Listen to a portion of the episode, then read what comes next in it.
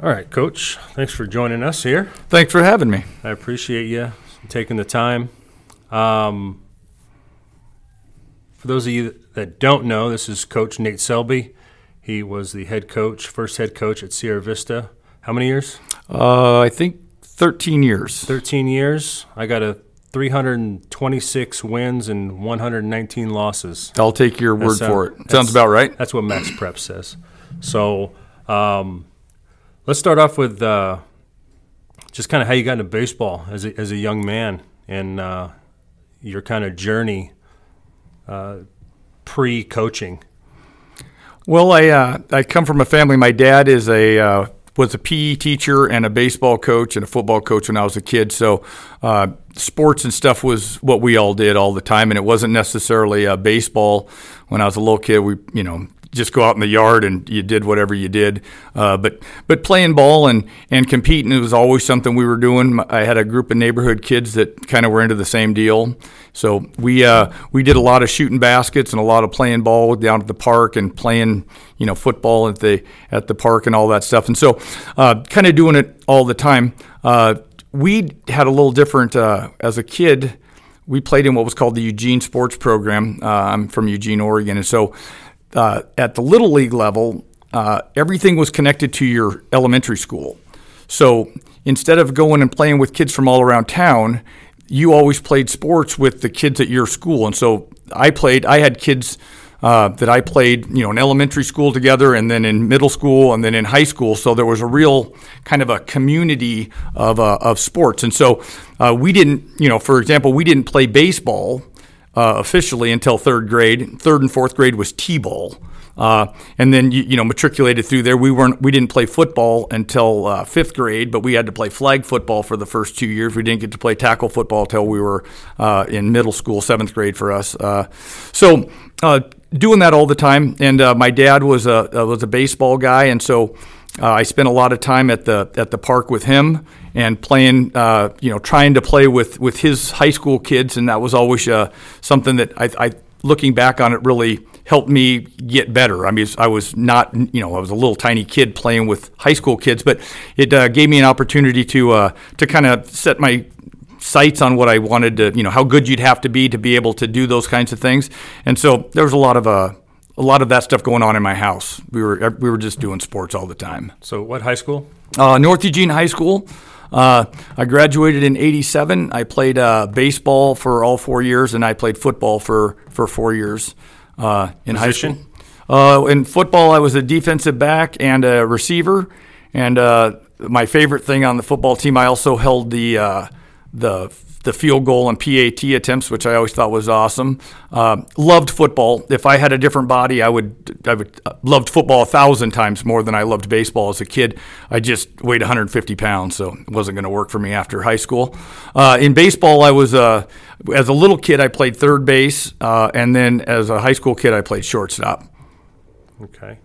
You guys, how was the how was the team? Uh, we were super competitive uh, in our league. We won the league most years, uh, uh, and we were we were we were good. We didn't win the state championship. My dad never won a state championship uh, in high school baseball. He won more than 500 games, uh, but he never won the state championship in high school. He won it in his Legion team. Won the state championship in 1985 when I was a sophomore on that team.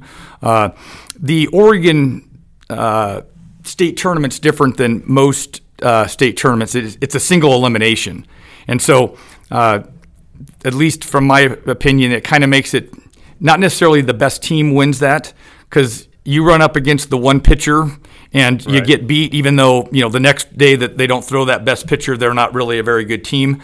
So it was a little different uh, a deal. I think you know the double elimination fits more of a, a baseball thing uh, where you know you don't win in every game no matter what. And then uh, post high school. Post high school, I went all over the world playing baseball. Uh, I uh, I started out my freshman year at UNR, and uh, I was going to redshirt. Then we had some injuries. I ended up playing, uh, and not necessarily very well, but I, I played as a freshman. Uh, I didn't really get along with the.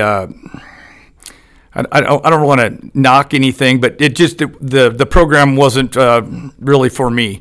So I transferred uh, my sophomore year and went to uh, Lassen Junior College up in Northern California, Oh, yeah. and played for a guy named Steve Abney, who was uh, absolutely the biggest asshole that I've ever uh, been associated with. Uh, he was just. Un, I, I would tell stories, but you would just think I'm lying. He, he was he was half crazy, but he was a really good coach and pushed us hard. And we had a lot of good players, and we were we were very good. And I, I got a lot better. Uh, I went from there to uh, Texas Pan Am, which is down in uh, Edinburg, Texas, which is South Texas, almost by the Mexican border. Uh, played down there.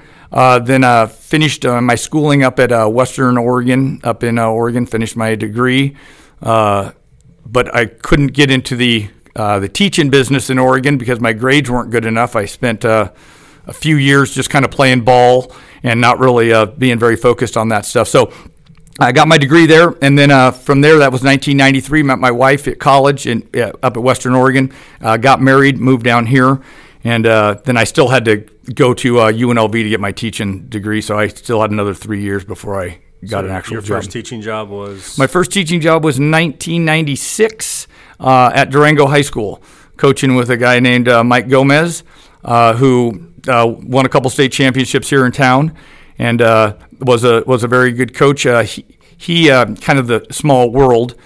He knew a guy who had been a, a pitching coach for my dad back in Eugene, who had become the the uh, pitching coach at the University of Florida. Anyway, he knew uh, he knew Gomez, and so uh, he introduced me to him, and I got a job there, and that worked out very well. I did the JV thing at uh, at Durango for five years. Really enjoyed it.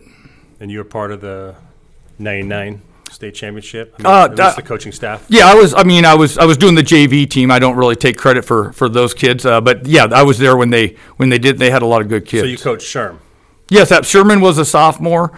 My uh, the first year that I coached, I'll tell you a quick story about Sherman. Okay. Uh, Sherman uh, doesn't show up for intramurals. I don't even know who the hell he is because he's not there. I'm coaching these other guys and we're doing stuff. And so here comes tryouts, and we get a couple other kids that all of a sudden I don't know. And my immediate thing is I'm going to cut every one of those guys. I don't. Where the hell have you been for the last six months? Uh, so I'm basically going to cut Sherman. Uh, I'll give you a little story on that. That he's about six four and weighs about 170 pounds as a sophomore.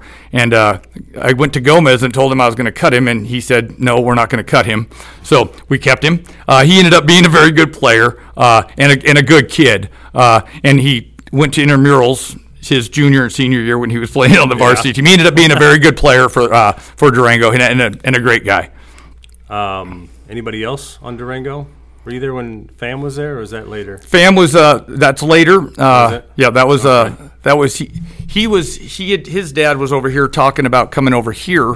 Uh, whatever that was. I think it was like 2005. Uh, I think he might be a 2005 grad, uh, the fam guy. So anyway, he was uh, he had talked about coming over here, but he uh, he his family couldn't move, and I don't have any magic dust, so it Right. didn't didn't work out. So Durango. After Durango, you came here. 2001, uh, they opened this school, and uh, I, I applied for this job and got it. Uh, that year, that would be the, the 2001 f- spring season because Right. we opened in the fall. I always remember that we'd been open for about two weeks when 9 11 happened. That was right when the school first opened. Uh, so, anyway, 2001. I lost my train of thought. What were we saying? 2001, 2002 was the first. spring- 2002 was the first season, yeah, Season, of- season. uh, at Sierra. Vista. So uh, came came here. They we opened up the school. I got the job. I interviewed. I think it was like in February for the job here, and I got the job. And that was a really hard year. I I, I told myself that I was going to do right, that I was going to you know stay focused on Durango and uh, you know blah blah blah all the things that you want to do, uh, and it didn't work as well as I had wanted. The, the the word got out that I had the job, and then everybody kind of knows that you're leaving, and uh, that season was was was really rough uh, as far as just kind of keeping the wheels on the wagon. Uh, but we got through it the best we could. I wish I could have done better. Uh, and then The- did the school open? Was it full nine through 12? No, we had uh we had uh, freshmen, sophomores, and juniors, and it was funny because we uh, we had about 800 freshmen, which is about a normal size class, uh, but we had like I think we had 250 sophomores and like 180 juniors. So the school was really small. Where like today we got you know whatever 22, 2300. There was you know like 1200 kids in the school like half of the half of the building we didn't even use there you know a lot of classrooms with nobody in them nobody uh, there so the, the the first year was inter- you know you just don't have a lot of So you did- experience You did, varsity with no seniors. we did varsity with no seniors and basically a whole bunch of freshmen. And, you know, if you know the story, that ended up working quite well for us because, you know, because of that, we had to play some freshmen probably earlier than we would have if we would have had a bunch of older kids. Right. And so, you know, four years later, when we're when we're playing in the state championship, uh, we've got a lot of kids that have played a lot of baseball and you know had a lot of experiences, and I'm sure that came into play to help us. All right, so let's talk about that 05 season. So 2002, 3, 4, 5, fourth year, Yep. right? You played a lot of young guys over the last four years. You want to just talk about that season and uh, what you remember from it? Well, what I remember for real is how good my group of kids was. And I'm not talking about how good they were at hitting the ball. I'm talking about how good they were at wanting to be baseball players. They they were here day in and day out. And I mean, uh, it was my first years of being a head coach, and I was I got my own ego and I've got my own concerns, and so I was I was trying believe as hard as I could try. I was 24 7. We, we didn't take days off. We were practicing in the rain. We were practicing in the wind. We were practicing at 6 in the morning. Uh, and those kids embraced it. And it got to where we were, we were doing something that we all wanted to do. And uh, it was it was a unique experience. I uh, you know I coached a lot of other teams and I had a lot of good players and we had a lot of good work and all that stuff. But that those first four years uh, when we kind of had our backs to the wall, uh, when it was kind of us against the world, when we were the new guys and the young guys, and those kids just competed. And I had some great leadership. And uh, I, you'll think that I'm full of it, but I, I I coached my brother. He was on that uh, team also. He was uh, he was one of the first graduating classes from Sierra Vista. He was an 03 grad, and uh, him and a couple of his buddies that uh, had played for me over at Durango uh, came over here and really kind of set the standard of how we're going to do things. And it just it just clicked. I mean, we didn't win all the games, but uh, there just wasn't many days where those kids weren't working. And you know, we got to where we made it to the state tournament, and we you know like anybody that wins it, you get hot.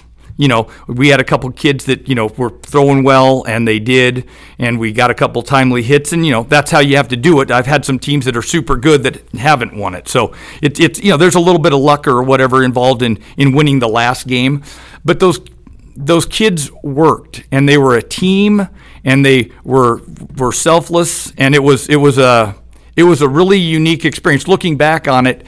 Uh, I, I, I do appreciate it, but I should have appreciated it more at the time of the, the willingness of those kids. And, you know, I don't know who's listening or if anyone's listening, but, you know, that's the same group that basically built this facility here at Sierra Vista. And if you've ever come to a game here, you know, they built the batting cages, they built the storage sheds, they built the, you know, they carried the blocks to build the bathrooms and the concession stand and the restrooms. And, you know, we would, we would practice until dark and then we'd move blocks for two hours and help people do construction work. And and it was it was a full time deal, all in. And uh, we were fortunate enough that the kids were on the same page, and it really. Uh, I don't think you could have asked for a better deal. It just kind of rolled in there. Uh, my my dad, uh, being a he moved. My dad, my parents moved here now two or three years after I moved here. And uh, my dad was a, a big help in, in organizing a lot of that, especially that construction stuff, because when you're coaching, you don't really have time for getting all the permits or whatever. Well, I can it's uh, speak for everyone and say thank you. For, it, for it's pretty nice to have a pretty have. nice to have a bathroom. Absolutely. Absolutely.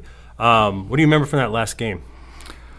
Uh, what I remember is that uh, we had a kid, Drew Leary, who was a junior, and uh, uh, the the story was he he pitched the, the game in the regional. He was our he was our number three pitcher. Uh, we had a Garcia, the uh, Justin Garcia, uh, who was a four year starter, and Chad Riddle, a four year starter. Those were kind of our one and two pitchers.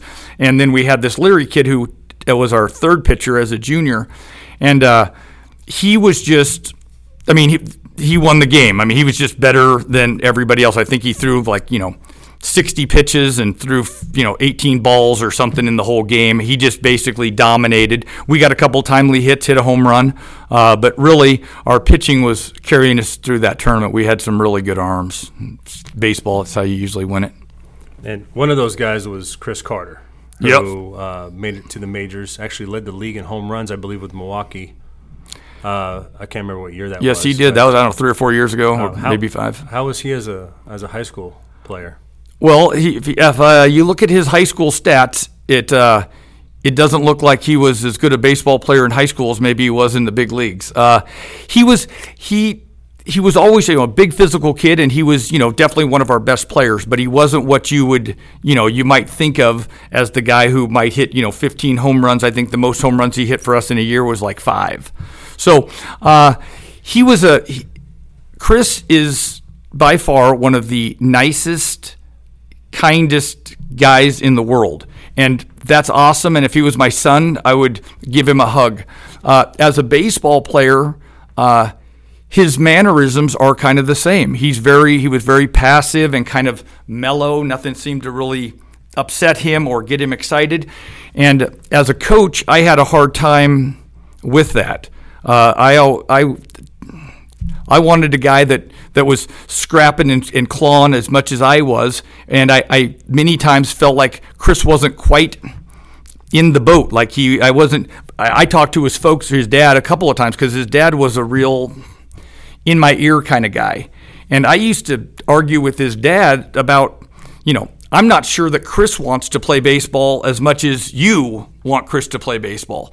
Uh, as it turned out, it's it. I think it worked out great for Chris uh, as he became a professional baseball player. I think that his mentality of kind of more relaxed and going with the flow works better over a 162 game season than Mr. Selby's uptight.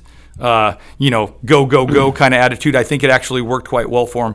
The uh, to, he was a Carter was a uh, transfer from Centennial. He uh, he was playing at Centennial at the time. Centennial was the best team in the city. They had just lost the state championship, should have won it. Uh, but they had a kid named Chris Bennell as the third baseman, and I don't know who's listening again. But if you were around at that time, Bennell was awesome. He ends up going to UNLV. I mean, he was he was a super good baseball player, and, and Carter was a freshman, and Bennell kid was a senior. And the Carter kid didn't play, and his dad got mad, and so they decided to buy a house over here and, and move over here, and they, and they did after his freshman year. And so this freshman summer, uh, we're traveling around the, the, the country. We're up in Oregon playing in some uh, some games up there, and uh, he's playing third base, and a guy hits a ground ball down the line, and uh, Chris didn't give quite the effort that I thought he should give. He, he didn't dive. I don't know if he could have got it or not, but he just kind of watched it go by, and I just had had enough. So after the game, we go in the hotel room, and I basically have a conversation with him, telling him that he needs to go home and tell his dad that he needs to buy a different house, that he's not going to play here if he can't figure out a way to play harder. Uh, and uh, it, for Chris's uh, uh, defense, he uh, he did find a way to uh, to to to get along with me, and and and he was a very productive. He also was someone who played way better the four or five games in that state tournament in 05. Uh, he makes a couple diving plays, hits a couple home runs. Uh, he, you know, all of a sudden played like the guy that maybe you, you know, would think would be there every day. Uh, I tried hard to talk him out of getting of of going in the draft. They draft him uh, out of high school. And uh, I mean, he just didn't have much of a senior year. He, you know, hit I don't know four or five home runs, and you know, hit three whatever number. You know, nothing, nothing to write home about.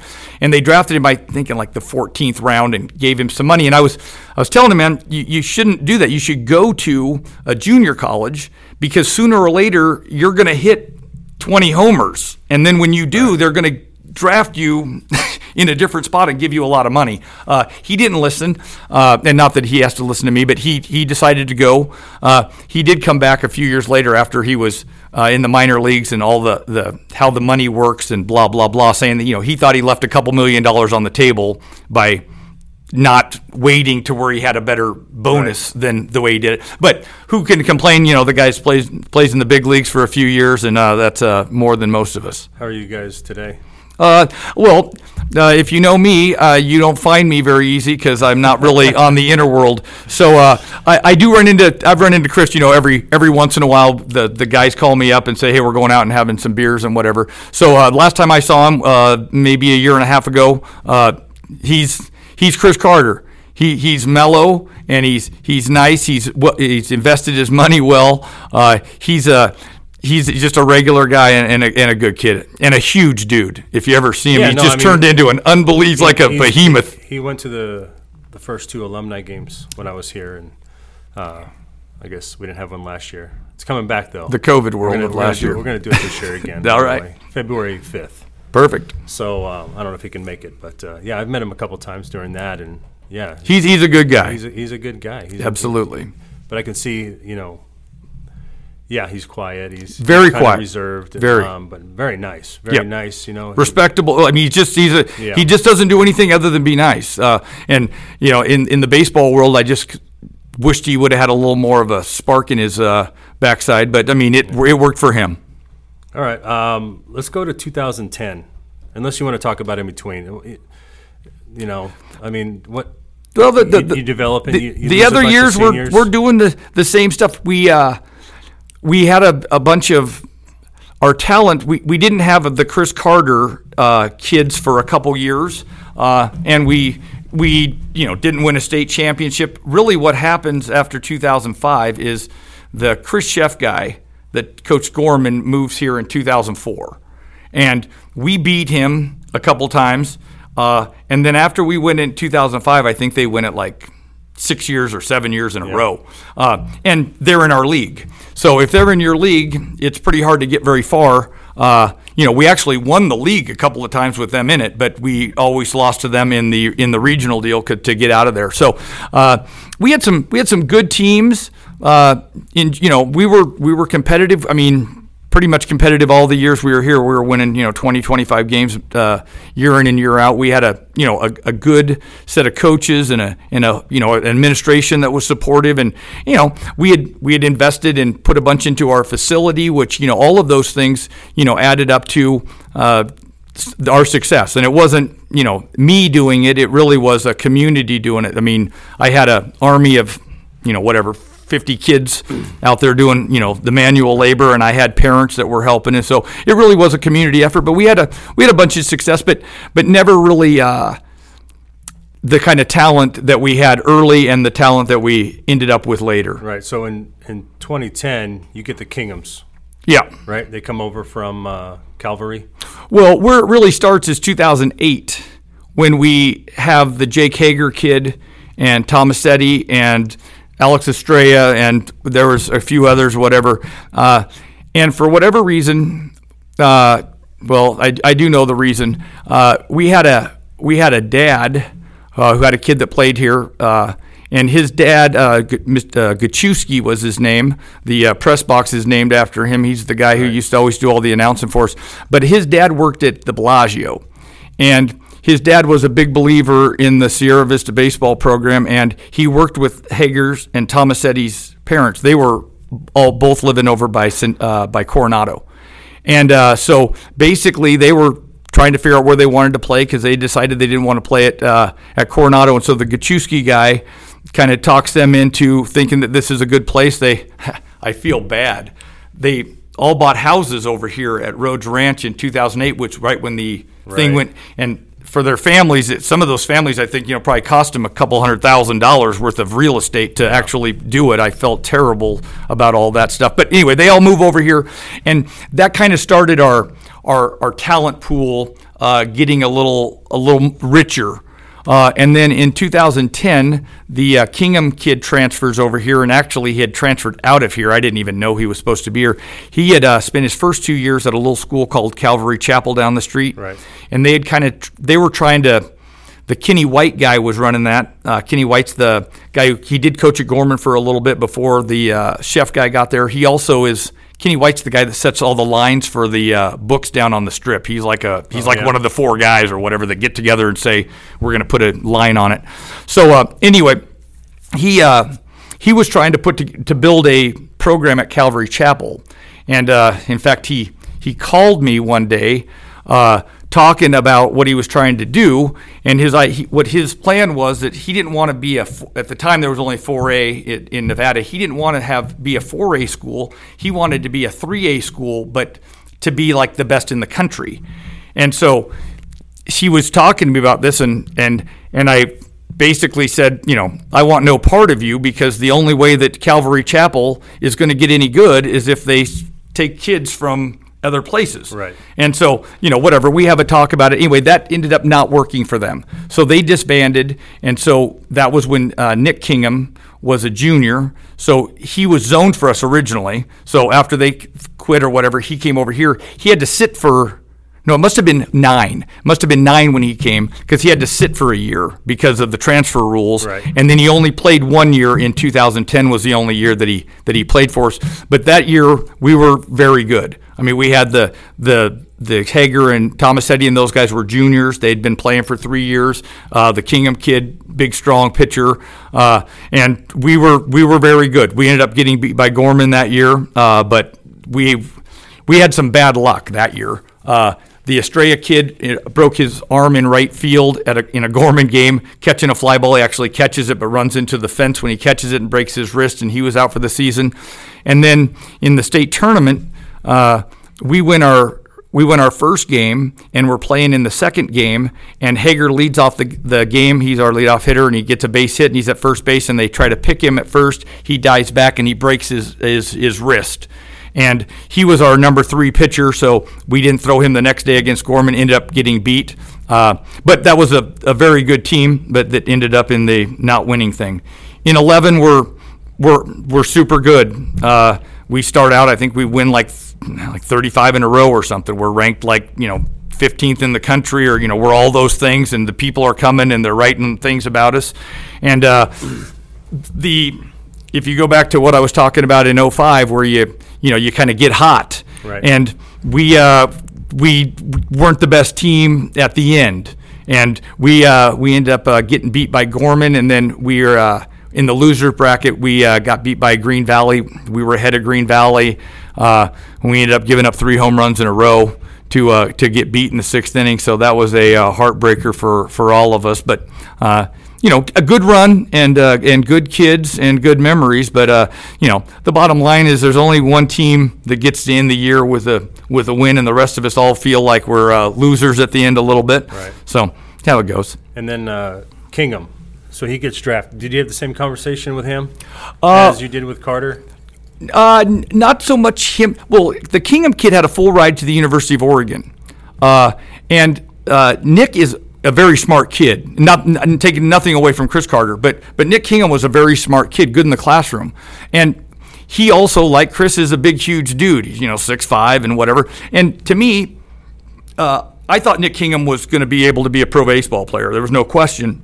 But I just personally believe that pro baseball can wait. It's it's going to be there, and the college game is is a better route for kids that can do college. So my thing with him was that, you know, go to the University of Oregon, play three years. They're going to treat you better than the minor leagues, man. You're going to travel better as the University of Oregon uh, than you are on the, the bus league in the middle of, you know, Kansas or whatever.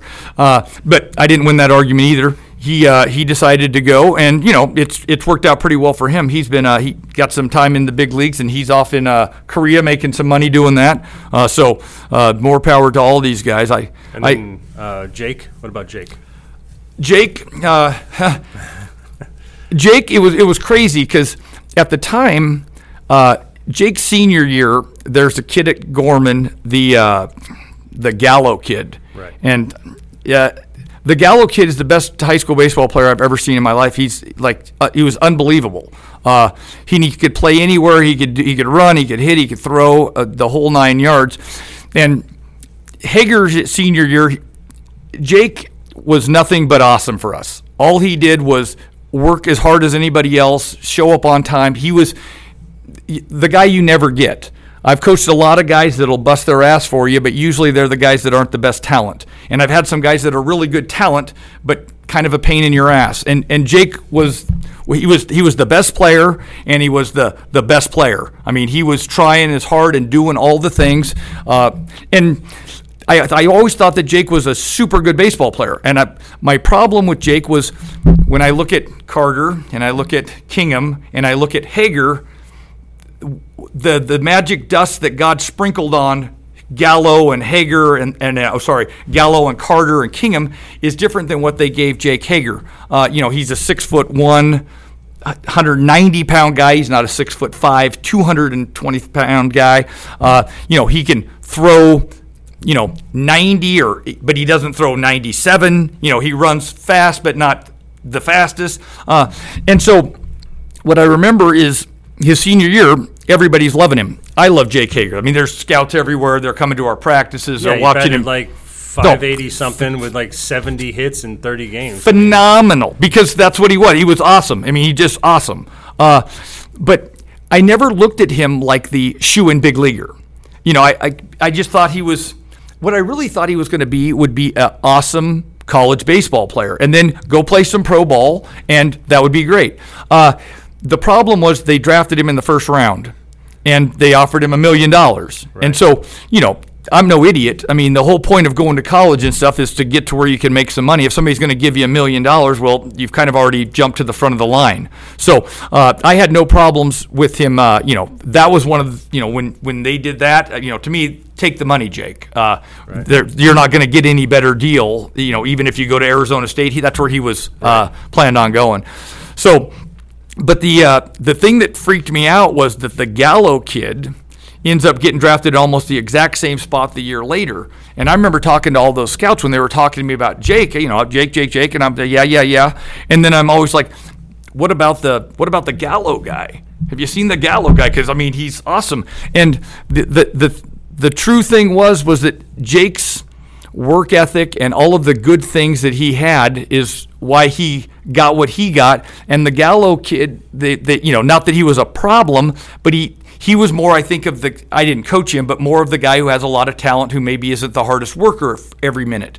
And I think that you know those things helped Jake move up a little bit and caused Gallo to move down a little bit. Uh, you know, at the end of the day, the Gallo guy's in the big leagues, and he's going to be sitting there hitting 40 homers for a while, I think Yeah. because he's got some magic dust. Yeah, um, you know, I, I know Jake from the alumni games too, and uh, we've actually we've gone out and seen him in Yeah. the minors when he's been in town.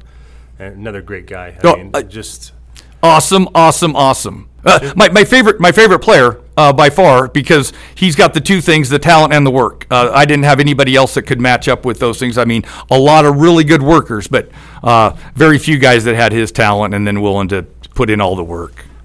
let's move to the retirement. Hey, hey, Uh, last season was 13. I believe so.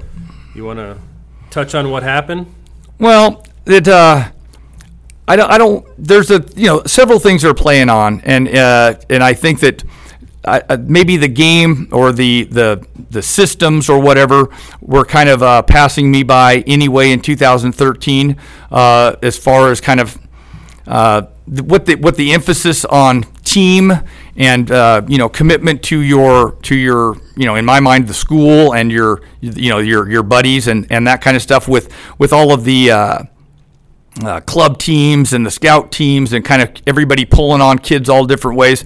Uh, that always kind of rubbed me a little bit wrong. Uh, but what really happened was uh, we went. They the school district changed the how they put sports how they how they where they put uh, teams and what divisions or whatever they were in, and. Uh, from the time I came to Vegas, there was always four divisions, and uh, all of the big schools in Las Vegas were 4A schools because it was all based on enrollment. So if you had you know more than 2,000 kids in your school, then you were a 4A school, and if you had less, then you were a 3A, 2A, Right. 1A, whatever. So we were always the 4A school. Uh, when the the district decided to change that, uh, but when they first did that, they they did it by by points and not necessarily points for individual sports, but points for your entire school. And uh, Sierra Vista at the in you know 2010 11 uh, wasn't exactly a juggernaut in all the sports, and so when they when they added up the points, depending on how many wins you got and things like that, our points were lower than they needed to be to be in what was then the 4A. So we moved to the 3A.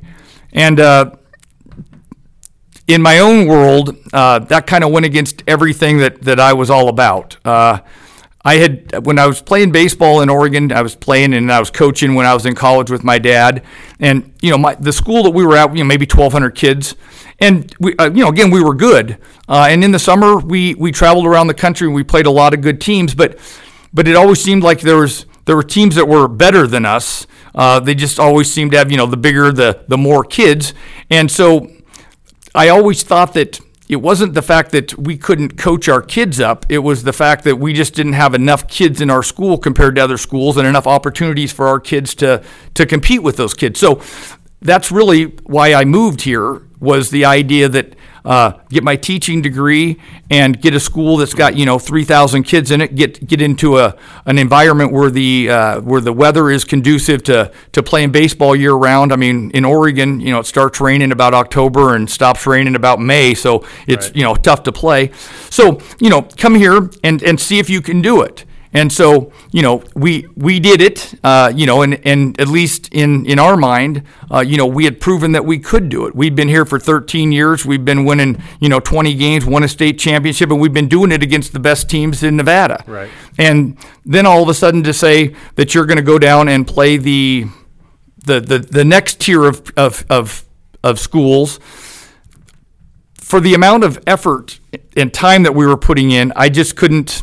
I, I wasn't. I wasn't interested in doing that. Uh, you were a young guy, though, right? well, I was. Uh, I mean, I'd wait, be about forty-five. yeah, you're about my age. I- 46. So. I- well, my, my plan when I moved here was to get to a school and coach for 30 years. Uh, I wanted to win 500 games like my father did. Uh, you know, I, I wanted to come here. I wanted to have the same uniform from the first day to the last day. I mean, I had spent a lot of time thinking about how Nate Selby was going to be a baseball coach and, and how I was going to build a facility and a, and a program. Uh, and, you know, the, the, the problem was that you know we had done that. And uh, I, I really felt like we were being kind of punished for what the other sports in our school had done because we had never been not competitive. Now there's there was other sports in here that were happy.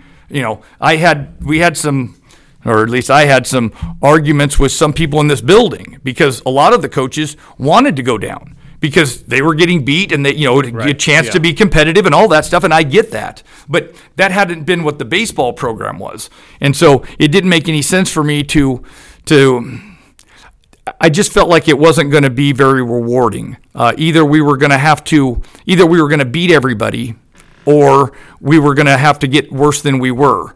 And I wasn't really interested in doing either one of those two things. And so it just kind of lost its, uh, for the amount of time I was away from my family and all that stuff. I had a kid, or I have a kid, you know, at the time she's, you know, 12, 13. Uh, and so it, you know, by not coaching, it allowed me to spend some time at home, which was good too. no, uh, no want to maybe go to another school in the valley. No, I, No? I, we were just talking. Th- there's a lot of bricks out there. Uh, I wasn't really interested in starting over, and in order, to, in, in my mind, in order to do it, you were going to have to do all this stuff. I mean, that's how you do it. You can't really cheat the system. You got to have a bathroom, and you got to have a press box, and you got to have But speakers. maybe like, you know, a, a Gorman job or a basic job or, you know, when DO opened, going over there or anything? Uh, well, to be honest, no. I, I, I got a call from a guy uh, the first summer that I quit. And I won't say where he was from because, uh, to be honest, when we were talking, he said, "Don't ever say anything about it." Uh, and they they, uh, they offered me a job at one of the schools, and uh, I said, you know, too early, not interested. Uh, and then after that, I, I never, I never really feel the burning desire to do it. College?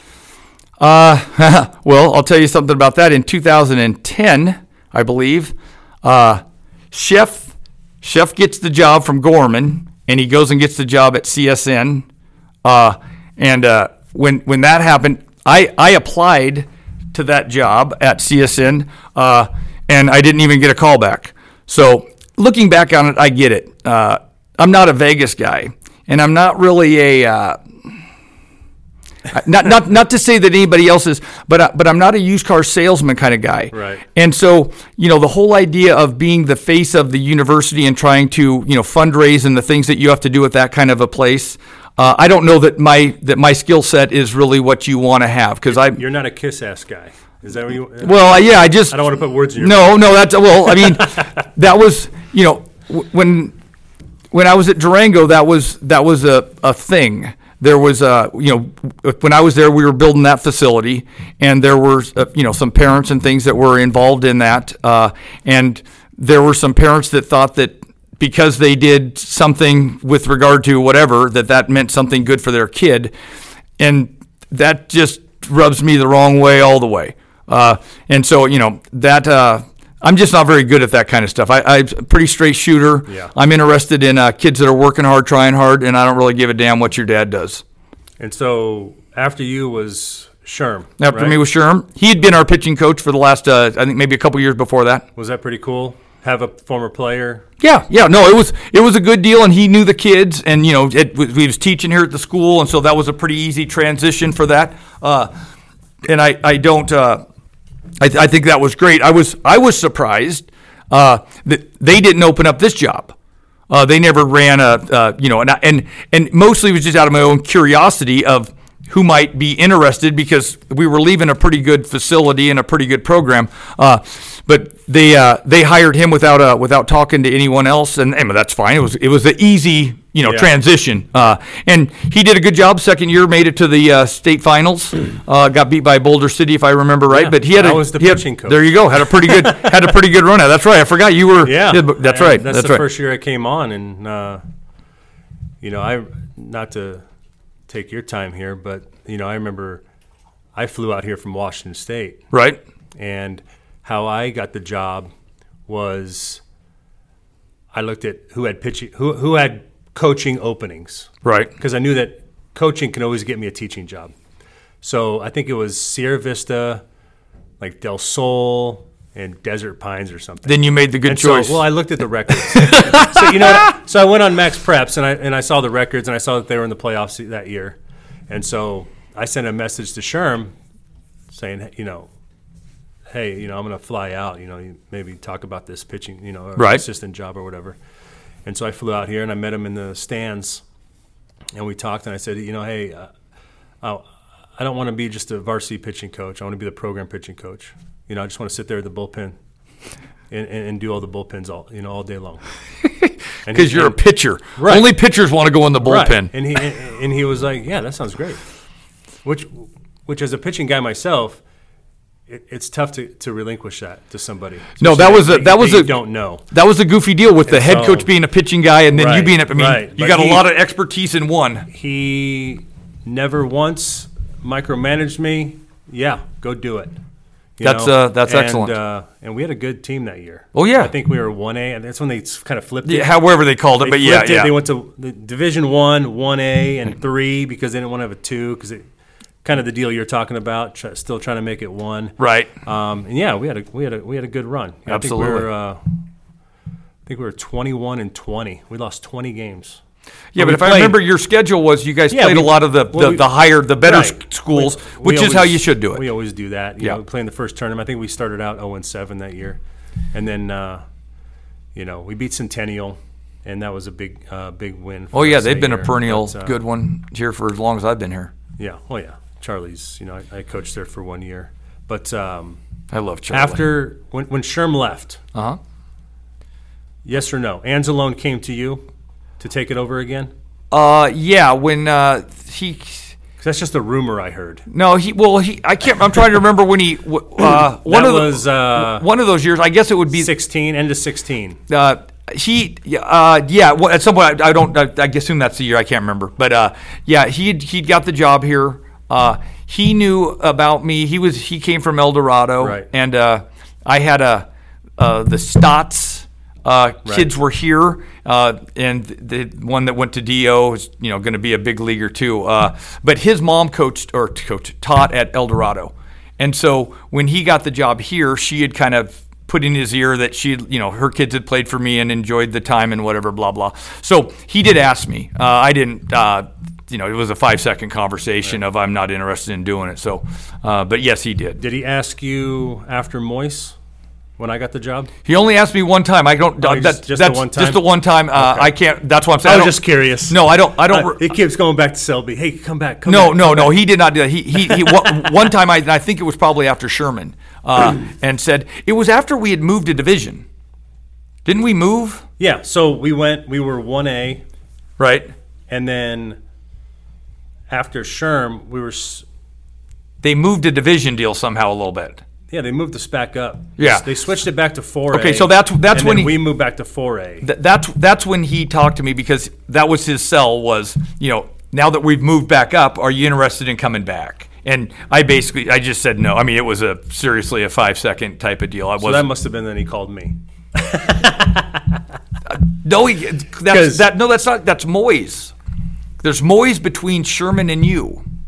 Right. Right. Well, I think Right. I think he asked me before they hired Moyes, not asked me before they hired. No, you. you're right. You're right because they moved. They went back to four A. Moises Right, two right, years. right. That's right. That's right. That's right. Um, No, uh, uh, Ansel wasn't trying to be sneaky or anything. I mean, there was no, he- no, no. just- no I, I thought he was going to go to you after Sherm. I didn't even go for it. No, I said, did a- I said, Moise, if you want it, you know, you, you were a, a JV head coach. I, I love doing pitching, so Right. go for it. And then you know all the shenanigans with that, and then Right. I, I left, and and then he. You a know, good and- year at Centennial for you though. Yeah, I mean, I was on JV. That that was kind of the issue with me is when I left, I was I went to Arbor View for a year mm-hmm. in the spring of seventeen, right? Okay. And uh, you know, coaching with Whitey. Whitey. And, uh, yep. And then no uh, Whitey. Then I live up by Centennial, so I was kind of, you know, I had a bad taste in my mouth here at Sierra Vista Right. that year when I left. No, I was surprised And you came back. So I went to Cent- I went and taught at Centennial, and the principal there is like, "You got to coach here. You can't coach at Arbor View." I was like, "Okay," and so the only spot for me was JV assistant. I tell you, man, I So, I I mean- enjoyed my five years of JV as much as Well, anything I, I at the did it time. for so long. You know, I, I'm one, I'm one of those guys that worked his way up. Right. Oh, yeah, no. I was a freshman uh, assistant coach. Right. Then a, a JV assistant coach, and then a varsity assistant coach, and then a JV head coach, and then an assistant assistant. I mean, this is my first head coaching job at the at the varsity level, and uh, so when I went to Centennial. You know, I, I, I haven't told too many people about this, but I was probably going to retire after that first year at Centennial because I wasn't I wasn't doing pitchers. Coach August was doing pitchers at Centennial on the JV. Right. You know, I was just Felt like you weren't really getting used to. I, I, I wasn't wasting with all your- the time that I put in. you know, all the nine months out of the year that I put in. Like I, I have to do what I love, I- and that's Amen. and that's pitching at, at the minimum. And I, I just wanted to be head coach. So when Anzalone called me, you know, I still remember it was June seventh of eighteen, and he said, "Hey, you want to come back?" Which I was surprised because we didn't leave on a bad note, but it was still, you know, kind of whatever. right. Um, so he called me and said, "Do you want it?" You know, he didn't interview me or nothing. He said, "You want it?" And I said, "Let me, you know, call my wife Right. because if I do this, I got to put my whole heart You, and uh, soul that's into it, uh, as yeah. you got to know. have a wife that's Um, willing to do it. Right. And so I, I called her, and then I called him back, you know, right away, and, and took the job. But uh, um, yeah, you know, it's uh, Well, you guys have had a pretty good run here. Last year, winning the state championship. yeah. I mean, you know, Yeah, there's nothing wrong with that. going back down, you know, we're 4A. There's a 5A now. It's, it's way different. Like, you know, The- it's the same scenario. Um, But they've changed that a lot in that it's not just kind of the bottom feeders. There's a the the, the divisions all have some teams that are there's, you know, the thing that made last year special was beating 95 mile an hour pitching twice. That's what I'm saying. I mean, You there's know, uh, you know so Silverados in that division. I mean, Silverados was a, has been had a good program just like we did for all the yeah. years I was here. Shadow, Yeah, Foothill. I mean, there, there's Exactly. It's a- Bonanza with Guest, you know, solid. Um, and, you know, it's just not the same. So, but, you know, like, I, like I've always said, they put you in a division and, and you just try to win those beat, games. beat the guys that you're You that know, you're playing against. What are you going to do? Um, I'm sure we'll be up 5A here in a couple of years. Um, so, got off track there. No, sorry. no, you don't. No. Um, retirement. Let's talk about retirement. What do you What do you miss about coaching? Uh, what I miss about coaching is the the team deal, and going back to what I was saying on kind of the things that were leading up to me not coaching. Uh, you know. what I enjoyed was the idea of having some guys that are in a foxhole that are on your team that are that are invested in what you're doing, and I think that that's a little bit of a of a dying breed. I look at the college football with the portal. I mean, I'm here, I'm on the team. If Something doesn't go right for me, I'm out of here. Right. Uh, that's that's just not my speed. That's not you know like back to when I was a little kid where you you know I played baseball with Eric Gentry and Corey Nicholson. Man, those were my boys. I mean that's who I'm that's who I'm going to battle with. Uh, and I wasn't trying to find the scout team. I wasn't trying to see if I could transfer schools. Th- these were my guys. And you know back to that first four years, we had that. I mean, those guys bled Sierra Vista Blue, man. I mean, it was that's all we did. I mean, ain't nobody talking about playing anywhere else. We were we were here. We were invested in this minute, and I love that. I mean, that's the competition with with people that you know that you've put your blood, sweat, and tears into. I mean, that's what I enjoyed about coaching. Uh, the the the end of you know the the winning the game isn't as much as doing the work. And you know, I you know just go back to all the work that those kids did and and what it. No offense to Jake Hager in 11 or your kids today, but you know, in, o, in 05, dude, when you went to the bathroom, you built the bathroom. I mean, it meant it, it means right. something to you, man. Those, you know, we were the guys putting the concrete for the batting cages. We were the right. guys that were doing that stuff. And so, you know, the the investment was was there. And so it creates, you know, that kind of an atmosphere, and, and that's what I really enjoyed about all sports was was competing with other guys that had gone through all the crap. You know, back to the the Abney guy at, when I was at that junior college in California. I mean, he was such an asshole. I mean, he just ran us and you know challenged us and just worked us to death. And a lot of kids quit. And we started with probably 100, and we ended up with like 18 or whatever. We went home for Christmas. But man, the 18 dudes that were there, you know, they weren't going to quit. Uh, they weren't going to cry. Uh, and, and, and that kind of a thing is very attractive to me in, in being part of that. Uh, and I, I, I, miss that concept. I think that it's becoming harder and harder to replicate that concept as we. Uh, hmm. I think our society maybe becomes a little more selfish on uh, how does this work for me, as opposed to how can I be part of the system. Uh, you know, we, we sold a whole group of kids on you know bunting is cool because it can help us win a game. Right. And we're not going to be all concerned about that we didn't hit any home runs. Let's be concerned that we scored three and they scored two. And, you know, that's how we're going to do it. Because, you know, the first few years we didn't have any, you know, young kids. We weren't hitting any home runs. Uh, so, you know, you had to do it other ways. And, and kind of building those kinds of relationships and those kind of trusts where you, where you know that guy's going to be here. I mean, because I was hard on those kids. And, you know, they'll come here and tell you stories, half of them probably lies, but, you know, about all the things that we did. Uh, but all the things that we did, we did together. And so we all did all those things. And so, th- you know, it, it creates a, an environment, a, a team. And uh, that's that's really what I. And you had guys play year round with you, right? I mean, it wasn't. We like, played. We played year round. I mean, I'm telling you, man, we going on like probably not like it was. Now. Well, when I when I first moved here, uh, I was at Durango, and after practice, Gomez would have the LVBA, that was the Las Vegas Baseball Academy at the time. Uh, they would they would have like practice these kids from all over town, and so Gomez would have those guys practice over at Durango. So we would practice regular, and then the kids would go home, and then these other kids would show up here and then we would they would play some games and we would coach him up a little bit. And I, I was like, you know, this isn't me. I'm not interested in helping right. you win at Centennial, dude. You're the enemy. Right. Uh, so so the next year, uh, me and the guy that I was coaching with, we we made our own. We went and played our own little league games. We just said, okay, I'm going to take my JV team and just travel around and turn that into our little club team. And so. Uh, we did that every year. We had our own fall league that we played in. Uh, you know, traveled to a couple different places. We always used to go to Arizona and and uh, California in the in the fall.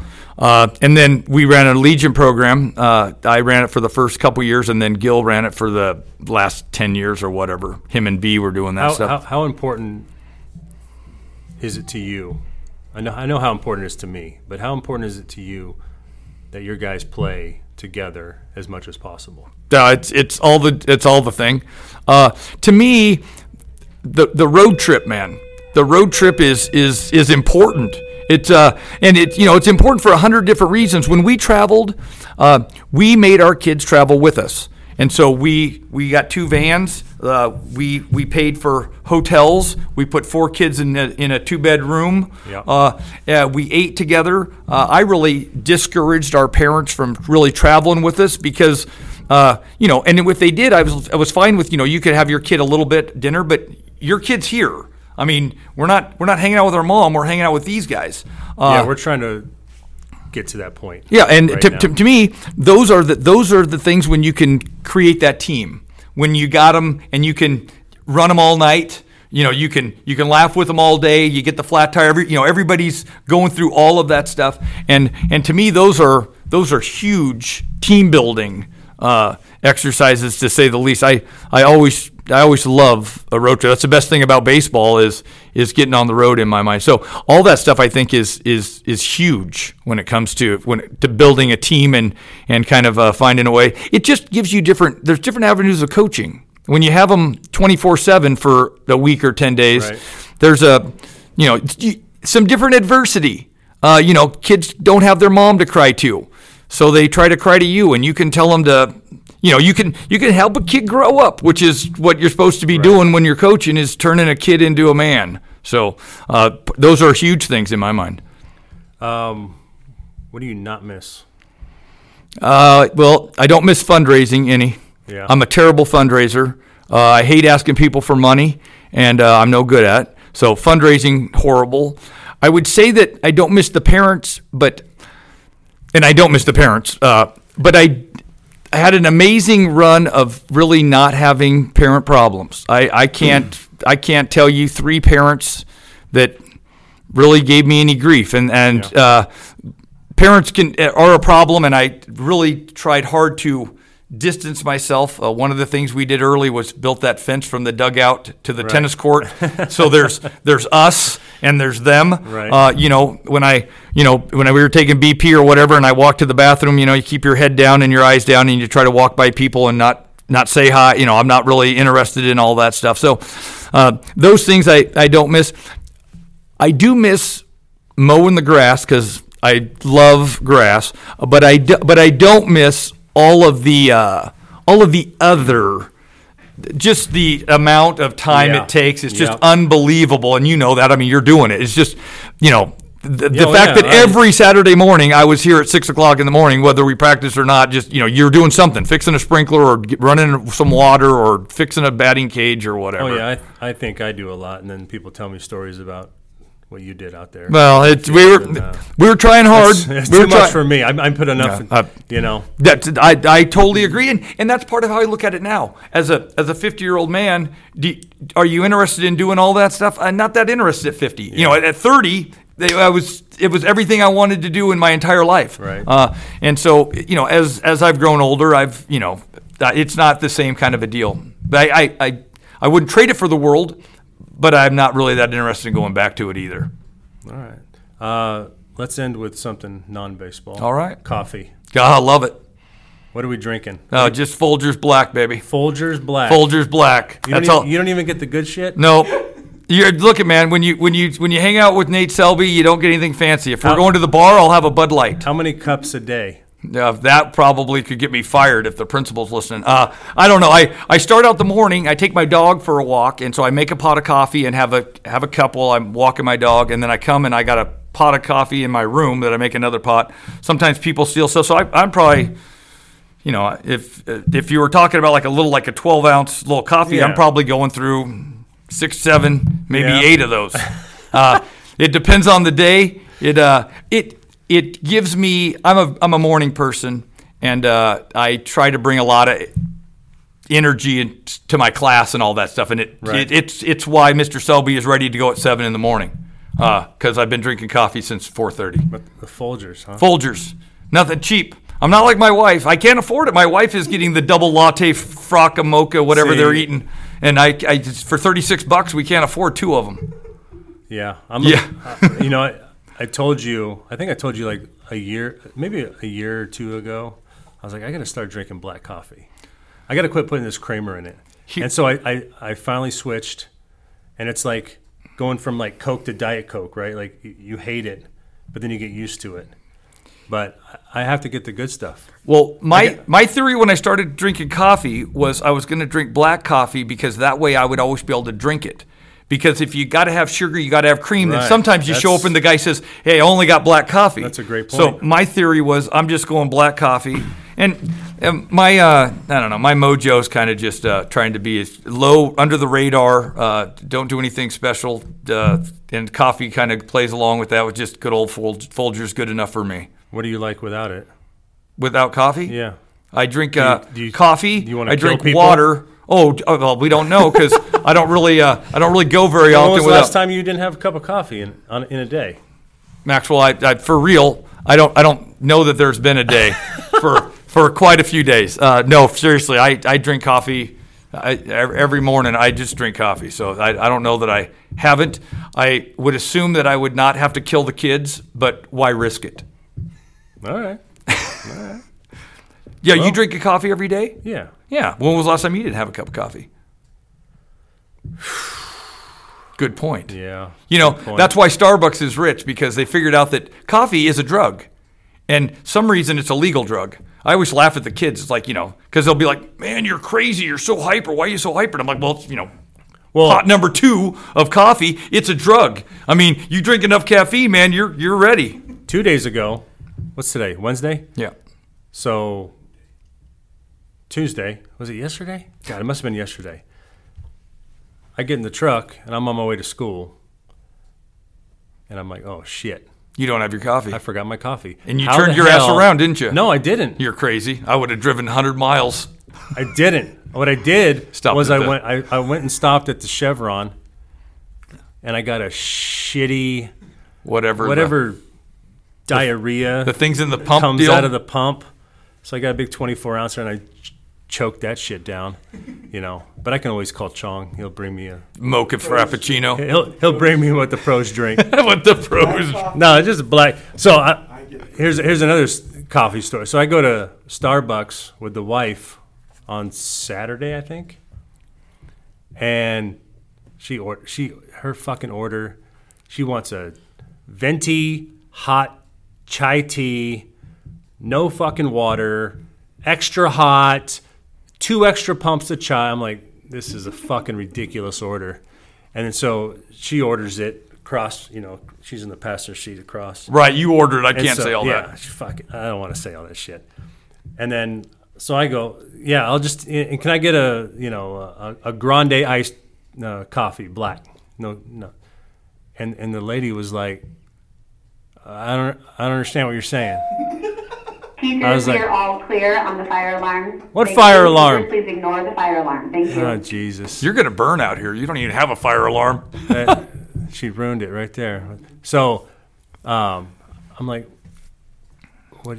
What do you, I just want a black co- iced coffee, black. And my wife was like, uh, cold brew.